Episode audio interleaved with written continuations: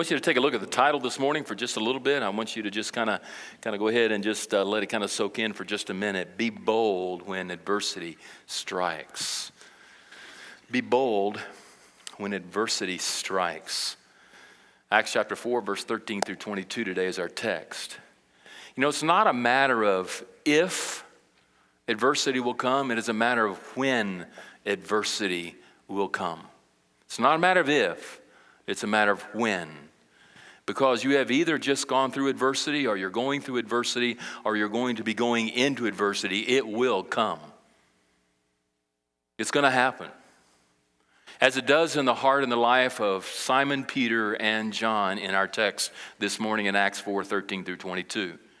Now, the passage that we're dealing with this morning is a passage that uh, Pastor Mike dealt with pretty, pretty, pretty pretty well last week, I guess. I, I was I keep continually being impressed, Pastor Mike, about your uh, you just kind of you you went with the Spirit, man, and that was good. You just kind of he's learning to let loose. Sometimes I'm a little too loose, Pastor Mike, but uh, that's okay.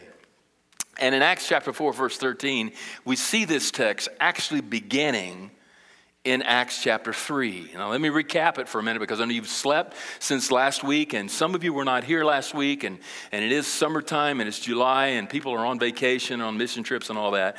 So, in Acts chapter 3, we have this beautiful encounter where the narrative actually begins when, when Simon Peter and John are walking into the temple during the time of prayer. It's late in the evening. And as they are walking into the courtyard of the temple, they have to pass this gate called the Beautiful Gate. Now, they've passed through this gate numerous times in and out of the place of worship. It is in the courtyard of the temple near Solomon's porch where I believe many of the new converts are gathering because see, they didn't have a church facility like this, and there were 3,000 that were saved in Acts chapter 2, so there had to be somewhere for them to congregate. And I believe they congregated in Solomon's area, in that courtyard area. And so Simon Peter and John, I think, were on their way during the time of prayer to encounter the other believers and to be able to look for opportunities to share the gospel. But this particular day in Acts chapter 3 was different than the others because as they are going through this beautiful gate, a gate they had gone through many times, their eye catches uh, the eye of a man who has been sitting at this beautiful gate for 40 years, a long time. He's been crippled, he's been lame, he has been forced in humiliation to beg for his livelihood. And his friends carry him there every day, every day. He doesn't miss a day for fear that he would lose his spot. It's a great place to be because it is in that spot that people are going in and out of the place of worship. And he's hoping that as he encounters them, these would be the most compassionate, the most giving people that would attend to his financial need. It's also a great opportunity for him to sort of inflict a little bit of guilt. You know what I'm saying? You're going in to worship God and you're passing me up as a lame beggar who's forced to beg for my livelihood. And he makes eye contact with Simon Peter and he sizes him up and he asks Simon Peter on this occasion for some alms. He begs for some financial support. And Simon Peter says that beautiful phrase that we all remember. He says to him as he looks down at him, he says, Silver and gold have I none, but in the name of Jesus of Nazareth, rise and walk. And he reaches down, he picks up the lame man, and the Holy Spirit heals the man's lameness, and he rises to his feet. He doesn't just rise to his feet, he begins to leap, he begins to dance, he begins to rejoice. This man has been lame his whole life and now he has been cured of his disease and he is walking for the first time. Imagine you being in his sandals, sitting at that place, that beautiful gate for 40 years, watching people come and go imagining what it's like to walk, seeing children play and run, and imagining what his life should have been like and what he has missed out on all of his life. And now, all of a sudden, the name of Jesus and his faith in Christ, he has been healed of his disease and he is now walking. He is not just walking like a Baptist, you know. Okay? I mean, he's walking like a Pentecostal, you know? Or maybe a Baptist. And the guy's dancing and he's leaping and he's praising God and he's raising his hands and he's loud. And here we see now Simon Peter and John and this lame man who has never been allowed in the temple makes his way through the gate for the first time and into the temple courtyard. And there he is going to worship and pray with the others. That privilege he's been denied all of his life. And as they walk in together, the three, some people recognize and realize, isn't that the dude that's been sitting down at the gate all those years? And they started to do a, do a double take, so to speak. And finally, they recognize and realize that, yes, that is the dude. He's been sitting there at the beautiful gate all of these years. Now he's walking and he's inside of the temple court, worshiping and praying with us. How odd is that? How does this happen? It strikes, strikes curiosity, and a mob or a crowd or a gathering quickly comes together around Simon Peter, John, and the lame man. The three in the courtyard. There are so many that gather. Guess what Simon Peter does in, Act, in, in, the, in Acts chapter 3? Guess what he does? He seizes the opportunity. What's he going to do? He's going to preach. And he steps onto the podium on Solomon's porch and uses it as his platform, and he proclaims the good news of Jesus Christ, who, who was dead, but who was raised from the dead. And he's preaching. And some indicate according to the interpretation of the passage, that it was a tag team type of thing, Pastor Mike, where Simon Peter may have preached some and then John preached some. You don't believe that? You don't like tag team preaching? I've done it a couple of times in, in, in, the, in the years. Maybe you and I might do that sometime. Uh, you get bored of listening to one, maybe you might listen to the other or something. I'm not sure, but but they some believe they tag teamed while they preached, and nevertheless they were preaching this beautiful message about the resurrection of Jesus and the power that it took to heal this man, and that Jesus was in fact the Messiah. And these men who during their custom was to enter into the courtyard to begin to assemble the people for the uh, for for the prayer time and thousands of people are gathered there listening to Simon Peter and John preach the gospel. And they're enraged by that. I mean, we're talking thousands. How do you know there are thousands? Because we know that 5,000 men were saved because of this one message. So you got to believe that there are 5,000 who were saved. There had to be more than that who were there unless all of them got saved. But I don't know about you, but 5,000 is a large crowd, especially in this courtyard in the temple near Solomon's porch. And there's this large crowd. And, and in order to preach, I would imagine that Simon Peter is yelling. He didn't have a microphone like I have. And so he's proclaiming the, the resurrected, resurrected Jesus. And all of a sudden, then here comes the chief of police from the temple, arrest the two, and take them into prison. And the reason they're take, taken into prison is because it's close to nighttime and it's too late to convene a court. And so they are now in prison until morning. Well, Acts chapter 4 becomes morning, and they are drug out of the prison cell and they are put before the Sanhedrin. 71 of the cream of the crop. These are the who's who of Israel.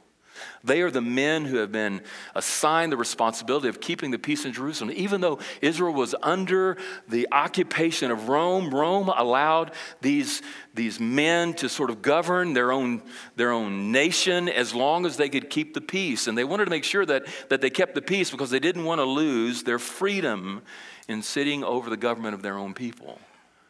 So they were worried about that, but I think they were more worried also about the protection of their own religious traditions because you see, what Simon Peter and John were proclaiming was against their own teachings, against their own traditions. And so they had a twofold purpose, I think. And they were, they were, they were wanting to sort of squelch what was going on. I mean, that, that's a large crowd and inside of their house, inside of their courtyard where someone else is invading and stealing their sheep. And so the court of the tribunal begins, and if you can imagine, Simon Peter and John and the lame man, the three are there before this, this, this court. It's kind of like a, I'm not sure exactly how it is, and some people sort of imagine that it's kind of like a, kind of like a choir loft here, and all these guys, and they're surrounded like this, and, and the, the three are, are standing now in front of this judicial system of 71 men. This judicial system, by the way, was started with Moses and has continued until the day of Jesus, and in this time, and now they're sitting in judgment of these two men and the man who was cured of his disease.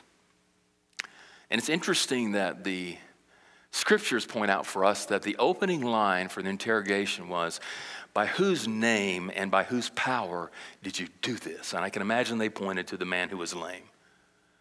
By whose authority or by whose power and in whose name did you do this? And Pastor Mike did a great job last week, and he talked about the message that then Simon Peter, the Bible says, filled with the Holy Spirit. He was filled with the Holy Spirit before he spoke. Now we know that Simon Peter was present in the upper room, right? So in the upper room, he received the Holy Spirit when it came as tongues of fire and landed on his head. And the, the passage also tells us that when it landed on him and he received the gift of the Holy Spirit, he was also filled with the Holy Spirit in Acts chapter 2. Now, in Acts chapter 4, we see Simon Peter again being filled with the Holy Spirit. What's up with that? Being filled with the Holy Spirit a second time. Well, you say, Pastor, you're kind of getting Pentecostal, aren't you? You know, Baptists have shied away from the Holy Spirit so long that we have, we have quench the Spirit of God in our lives and in our church. And the filling of the Holy Spirit is intended by God to be more than once in your lifetime. For Simon Peter is filled with the Holy Spirit, and as he is filled with the Holy Spirit, he then begins to preach again to these 71. And he says, You are the ones responsible for killing Jesus because you rejected him. And then he has the boldness to say, Jesus is the only way by which man can be saved. There is no other name and no other way by which mankind can be saved. And that was huge for them because you see, they rejected Jesus. They crucified Jesus. Actually, it was the plan that they fulfilled that God originally purposed, but they were responsible for rejecting him and crucifying him. They were guilty. And he was calling them to repentance. And they were enraged by his accusations. And now we come to Acts chapter 4, verse 13, where today we're going to look at the boldness that we need to have when we are faced with adversity. For adversity will come. What do you mean by that? These men were called by Jesus himself. They were Christ's disciples. They were recipients of the filling of the Holy Spirit, and they were doing what Jesus had commissioned them to do. Remember in Acts 2, Acts 1, actually, he says that you're going to receive a baptism greater than the baptism of John. You're going to receive a baptism of the Holy Spirit, and that will then give you the power to do what? To do what? Come on, church. Acts 1 8, what does it say? What? You will be my witnesses where? Judea, Jerusalem, Samaria, and to the ends of the earth. They were doing what God had commissioned them to do through Jesus. They were being filled with the Spirit, and as soon as that happened, remember in Acts chapter 2, Simon Peter steps out. He boldly preaches the first Spirit filled gospel message ever preached to the church, through the church, and 3,000 approximately men are saved. And so here we see they're doing what God has called them to do. They're doing what Jesus had commissioned them to do, and they were in the right place, doing the right thing, and yet they are recipients of this adversity striking them in the midst and in the center of the will of God. You don't have to be outside of the will of God or the center of the will of God to have adversity. As a matter of fact, I'm convinced you're going to have more adversity in the center of the will of God than outside of the will of God. Because the objective of diversity is to keep you from being in the center of the will of God. When you're outside of the will of God, you're already outside of the will of God, and the adversity is not going to come upon you as strong as it is when you're in the center of God's will. And adversity comes. So, the question as we take a look at this passage very quickly today is simply this How will I react when adversity strikes?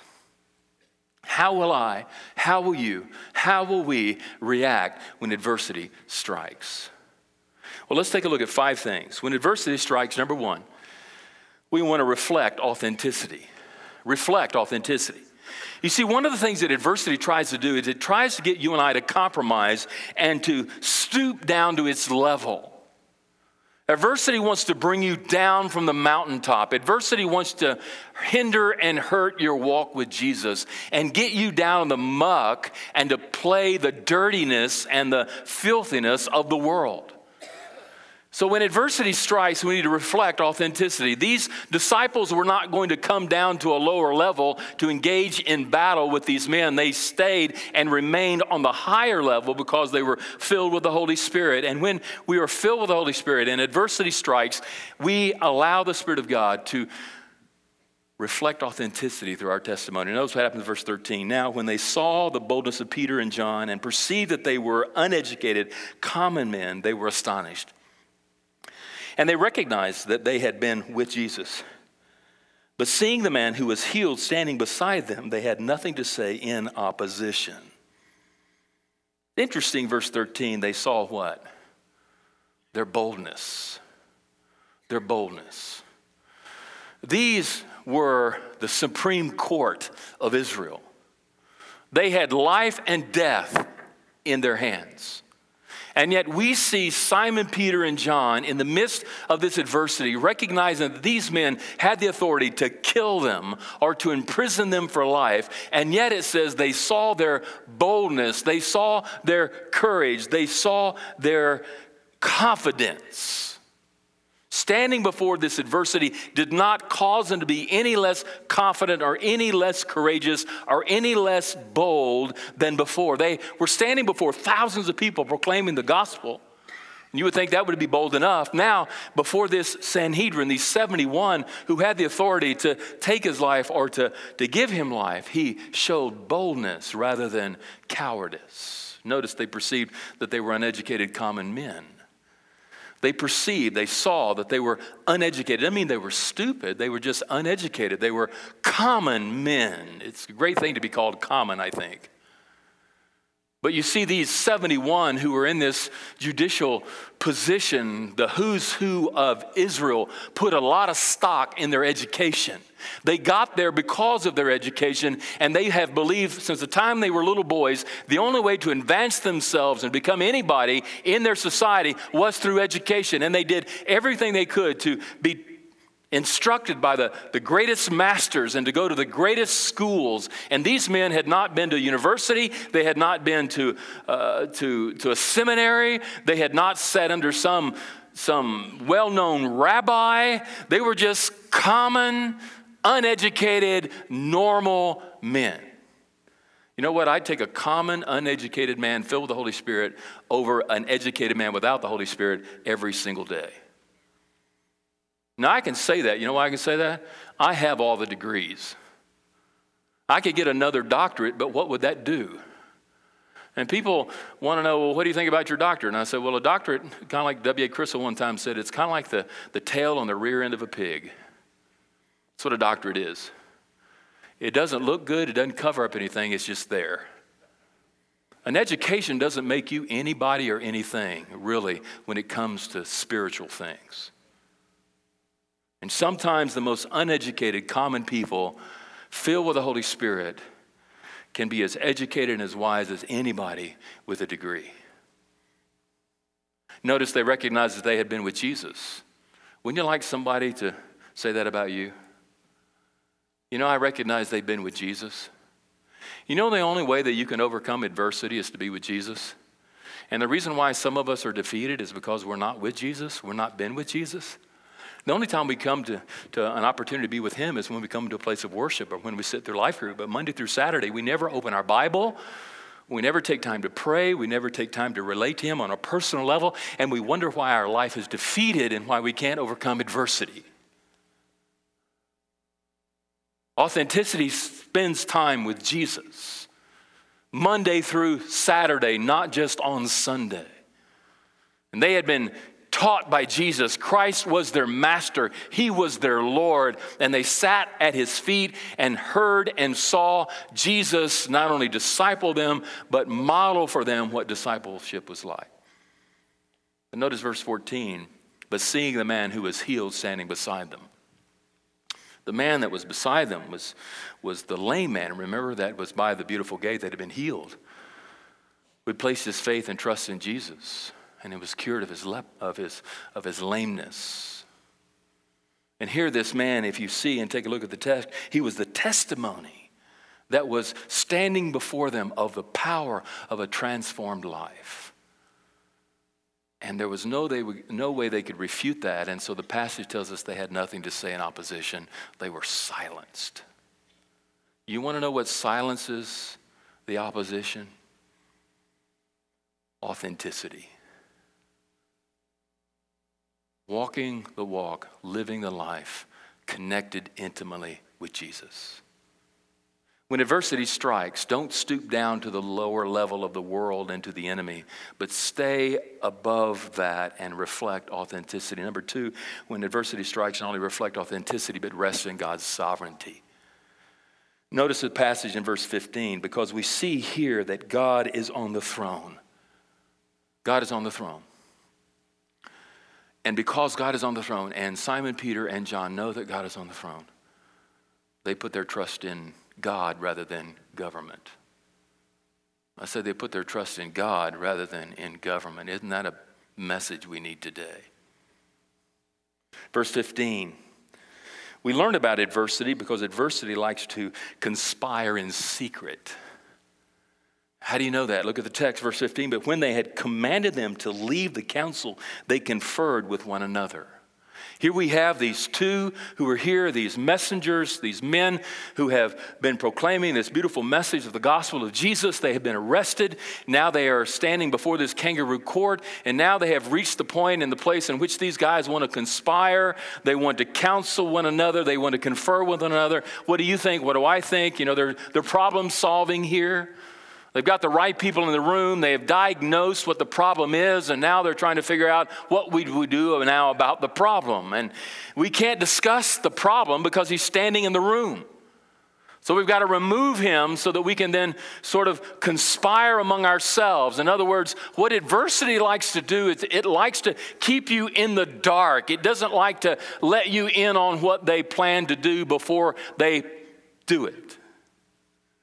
And so they're conspiring here, seeking counsel with one another. Notice then verse 16, adversity not only conspires in secret, but it cannot acknowledge the work of the activity of God. Because you see, if it does, then it has to admit that God is greater and they are less. Notice verse 16 What shall we do with these men? For that a notable sign has been performed through them is evident to all the inhabitants of Jerusalem, and we cannot deny it. They want to deny it, but they can't.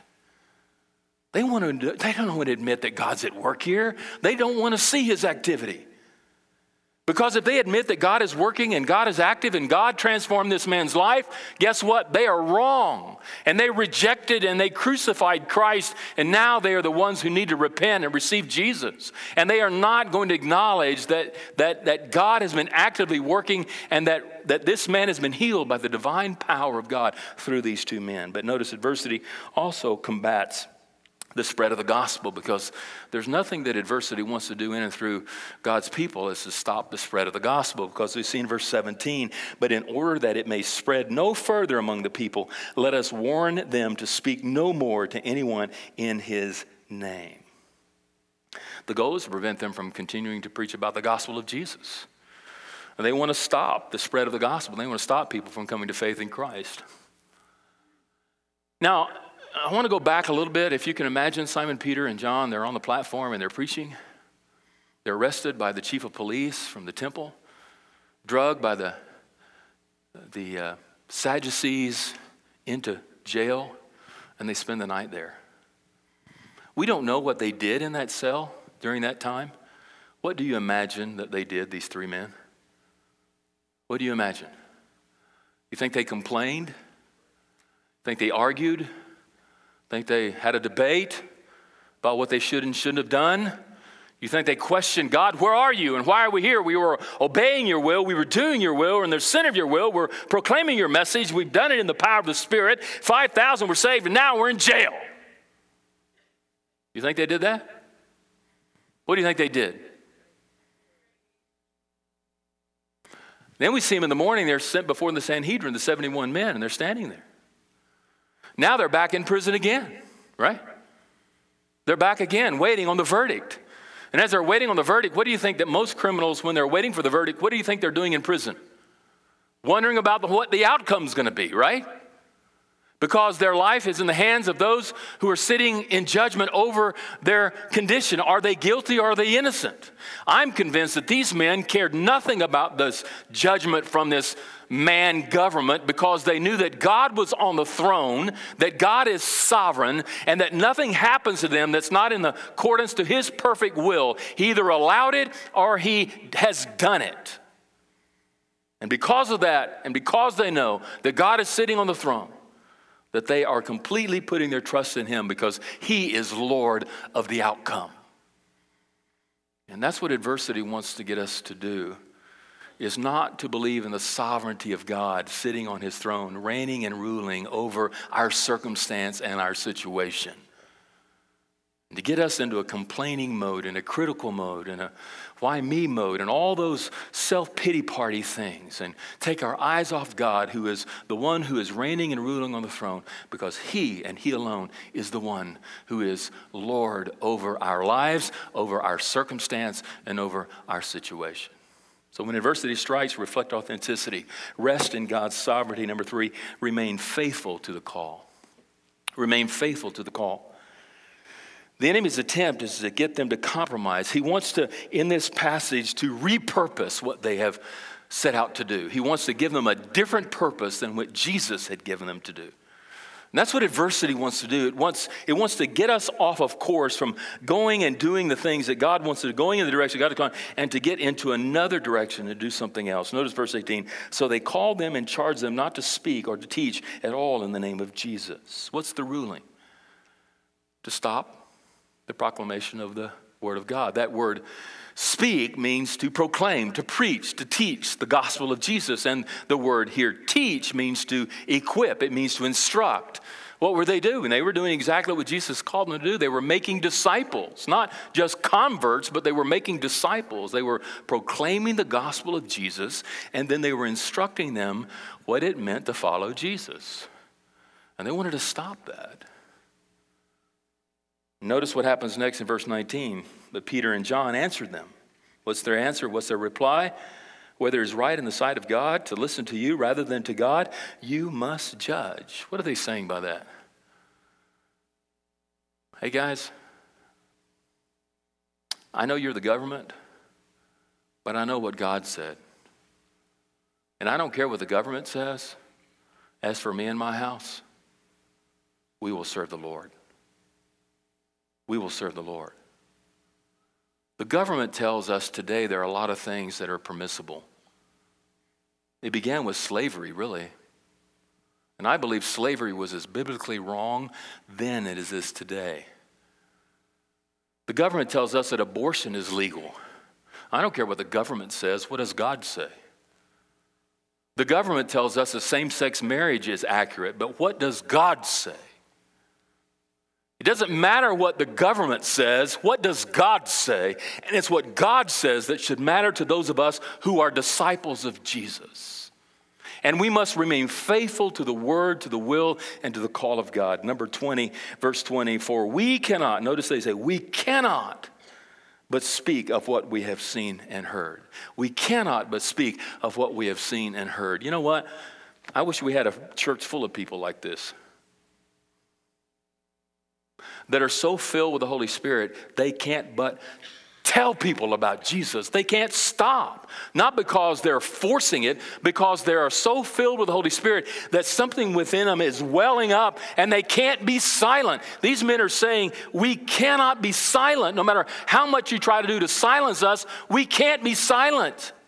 They're not saying we won't be silent, they say we cannot be silent. There's something within us that will not allow us to be silent. You're going to have to kill us to keep us quiet. We cannot be quiet because they know who Jesus is and they know the power that he can do to transform their lives.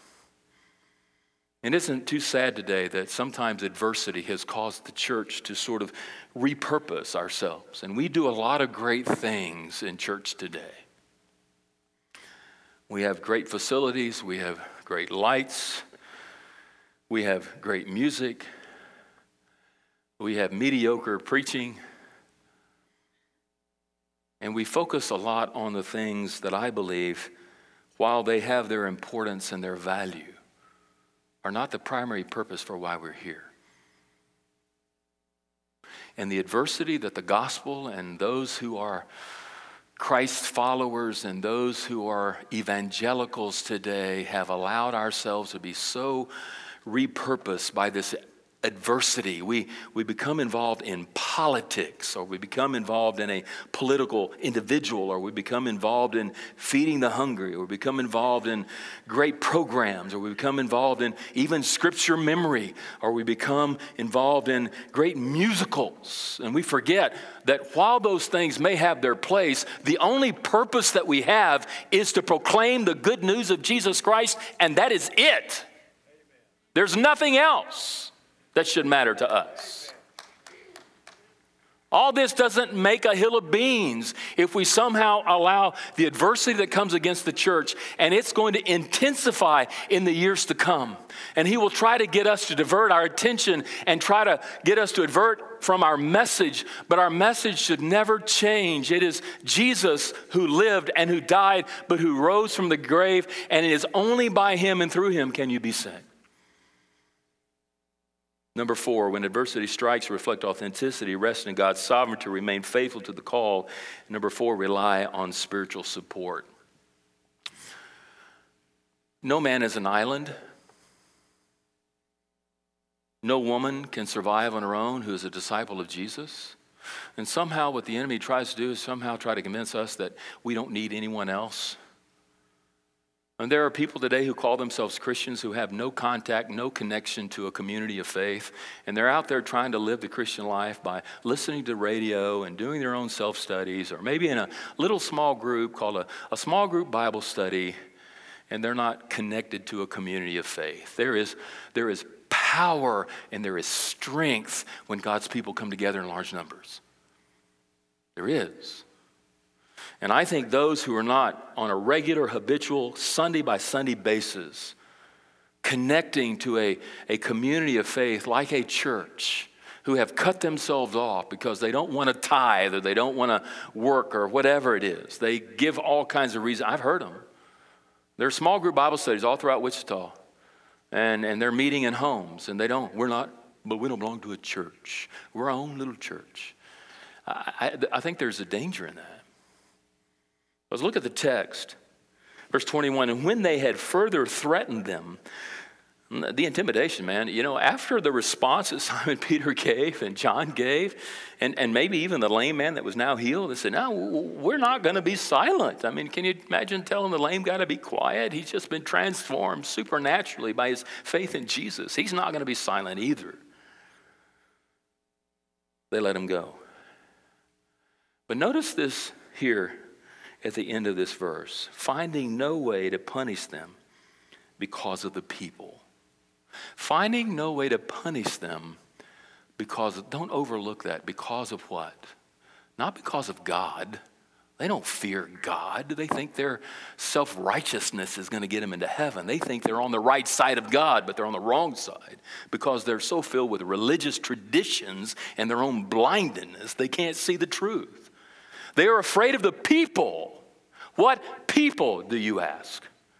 I'm convinced they're afraid of, of the people of God, not the people of Jerusalem, but the people of God. There were so many. Keep in mind, there were 120 in the upper room. There were close to 3,000 people that were saved right after Pentecost. There are 5,000 that were saved while he was preaching from the platform in Solomon's court. I don't know about you, but that's a pretty good number of people. There were probably thousands and thousands of others who have come to faith in Christ. We just don't have a record to it. And they were so overwhelmed by the numbers they were afraid they were losing their influence and their political pull, and they polled the people who were the Christians and realized we better not do this or we're going to be in trouble with the church. Imagine the church dictating the policy of the government. There's power in the people, but more than that, they released they released Peter and John. Why? Because of other believers. It was the strength of the church that gave them political pull. Never underestimate the strength of our numbers and being connected to the body of Christ and how that strengthens you. What Satan wants to do in the adversity that comes is he wants to isolate you. Because if he can get you away from other believers and away from your life group and away from the church, guess what? You're going to become a victim. You're going to fall. You're not going to be strong enough. You see, Simon Peter and John were not just standing there filled with the Holy Spirit with God over them, but there were some people, I believe, out in the courtyard who were praying for them. And it was that influence that caused these people to change the course of the direction that I believe they wanted to take. And then notice verse, the second part of verse 21. There's something not only people, but notice the praise. It's interesting that he says, For all were praising God for what had happened. How can you praise God if you don't know Jesus? You want to answer me that? You can't. Which is one of the reasons why I think churches who try to build seeker churches and worship so that unbelievers can join us in worship are wasting their time because you cannot encourage unbelievers to worship a God they do not know. Who were the people that were praising God? I believe they were the believers in the outer courts, singing, praising, praying for their brothers who were in jail. And I can't imagine while they're holding court that just maybe, just maybe, they could hear the sound of the praises coming from the people in Solomon's court on behalf of their three brothers standing before a trial. And they were swayed by that. Notice verse 23 in chapter 4. We'll come to that next week. For when they were released, they went to their what? Their friends. They had friends. They had a fellowship. They had a family. They had a church they knew was there for them. And when you get in a jam, there's nothing like God's people. And there's nothing like praise. They can help you through your adversity. Lastly, when adversity strikes, reflect authenticity, rest in God's sovereignty, remain faithful to the call, rely on spiritual support, and remember your purpose. Remember your purpose. What is their purpose? What is their purpose? Their purpose is defined in verse 22. Notice it says, For the man of whom this sign is, sign of healing was performed, was more than 40 years ago. I scratched my head on this and I'm thinking, why did the Holy Spirit inspire Luke to put that in this particular place? I mean, he already talked about him in two whole chapters and why this final little verse here tucked away here. Why? And I think it's to remind us who are readers that Simon Peter and John's purpose was for this lost man. They were sent for his salvation. He was their mission, he was their focus, he was their purpose. It wasn't about them. You see, adversity wants us to look in the mirror and say, It's all about me. Simon Peter could have said, Well, I'm here because I'm preaching the gospel, and I'm here because of Jesus, and it's me and it's me. And, and John could have said the same thing it's me and it's me because there were many other times when they were with Jesus when it was all about them, remember? But now, on this occasion, when they're standing before 71 of the Sanhedrin who, who were asking them, By whose name are you doing this? They are standing there, and it's not about them. It's been all about this lame man who needs a cure that he cannot cure himself. And it's a cure that can only come through faith in the name of Jesus of Nazareth and no one else. And isn't it true that I think sometimes you and I take the focus off of the real purpose for why we are here and we make it all about me? It's all about me. It's all about me. It's all about Charles Boswell. I'm the pastor of Immanuel Baptist Church all about me. I mean, me, me, me, me, me.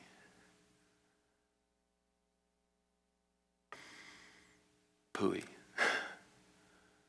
It's not about me, and it's not about you. It's not really even about us.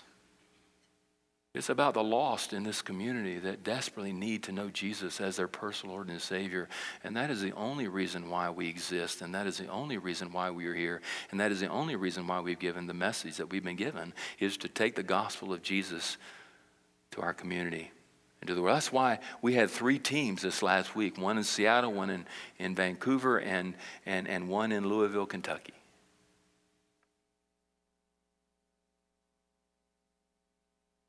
Met a young lady on Saturday while we were ministering to the heathen in the streets of Kitsilano. I mean, we served in a street festival. and uh, Aaron encouraged us to make friends and invite them for dinner or for coffee or something. And that sounds kind of strange. I mean, you would think, well, how could that happen? And I sat at an information booth. I had a really hard job. Right, Gary? I mean, mine was a tough job. I sat in a, under a shade and drank cool water and just told people where to go all day. I was kind of, I mean, can you see me doing that? That's a pretty good job for me. But anyway, I don't know how she pegged me for that, but that was a good job. And uh, I mean, and there was there was several miles of people on this street, and and I'm sitting next to this lady. Her name is Mim, and we got to talking about her life and why she's in Vancouver, and she had been to Brazil for a year, which I speak Portuguese. Is that you think that's a divine appointment there? Here's a Korean who graduated from school in Korea University, who went to Brazil to learn Portuguese for a year, who now is in Vancouver to learn English, sitting next to me who knows fluent Portuguese. That is a divine appointment. And she introduces me to a Brazilian guy. And we invite her to our house that night to eat. But we got to talking about God. She said, I don't believe in God. Where do you start with that? To tell somebody about Jesus when they don't believe in God. And yet, why did we go to Vancouver to work the way we did? Why did we go to Louisville, Kentucky? Why did we go to Seattle, Washington? For others. We didn't go there for sightseeing, we didn't go there for pleasure. Trust me, I could do a lot of other things for pleasure that cost a whole lot less and require a lot less of my energy because I'm still on Vancouver time. It's about others. And when we become inward focused, because of adversity. You know what adversity does? It causes us to build up this wall around ourselves and to hone ourselves in so we can protect what we got. We don't want anybody, we're going to protect it. Isn't he strong enough to protect it? I want to show you a picture of a man that I met on Monday. Show me that slide. Iglesia Hispanica Hispanic church. Let me read you his letter to me, and I'll show you and tell you what, a little bit more about him.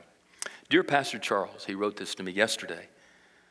First of all, I would like to express that my wife and I were very encouraged and delighted by your visit to our missionary field. Thank you. Please also extend our gratitude to every member of your congregation. Once more, we also went to confirm the joy that we have in our hearts for the opportunity to be foreign Baptist missionaries in Lynden, Washington. He sees himself as a foreign missionary in Lynden, Washington, the second largest city in Whatcom County.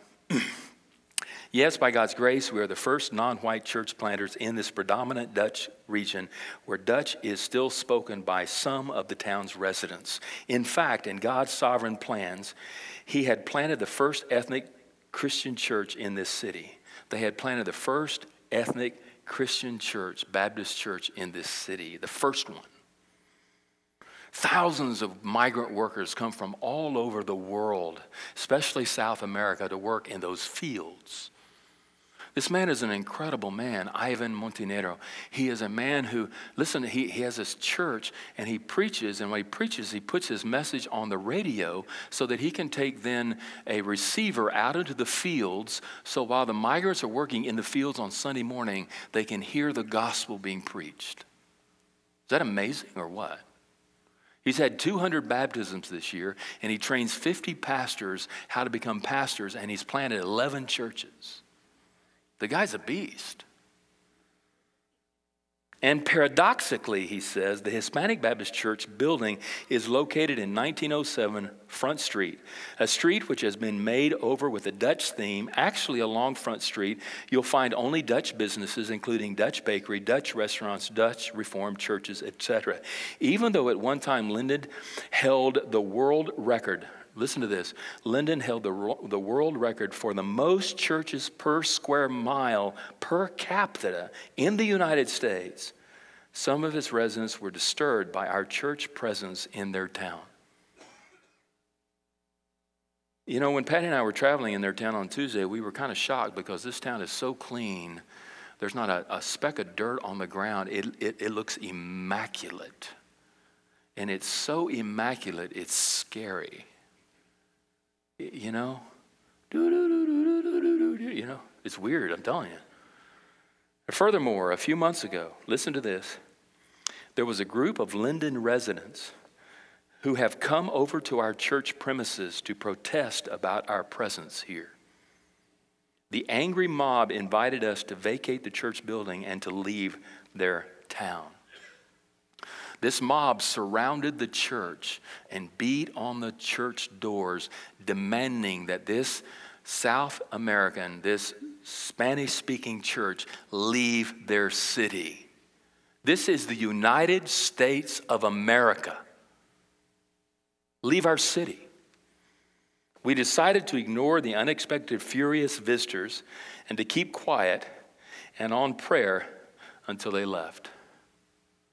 Can you imagine being a congregation of about 75 people in a church where you're surrounded by nothing but white people who are beating on your church demanding that you leave?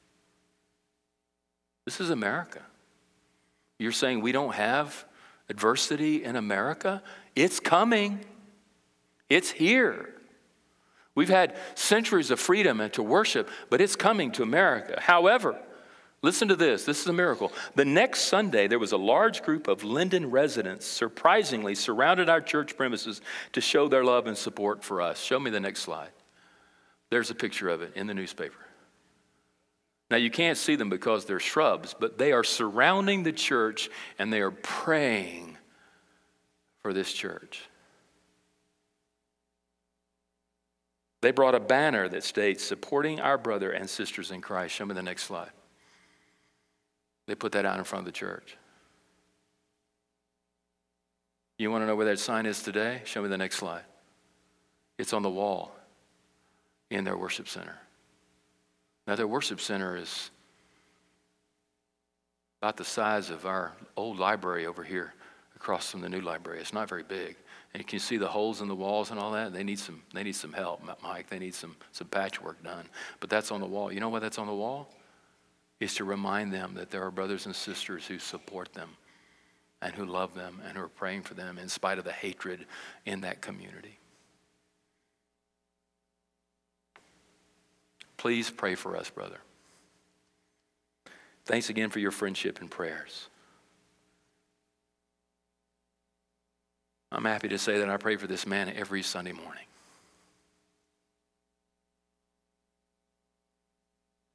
I wish I were as bold as he was. I wish I were as bold as he is. He inspires me. His boldness is intoxicating. And I wonder as we close with the next slide will you be bold when adversity strikes? It may come when you're at school, it may come on the playground, it may come on the ball field, it may come at your place of employment, it may come in the grocery store, it may come even on your way to church. But the question as we close is once again this What's my next step? Let's pray.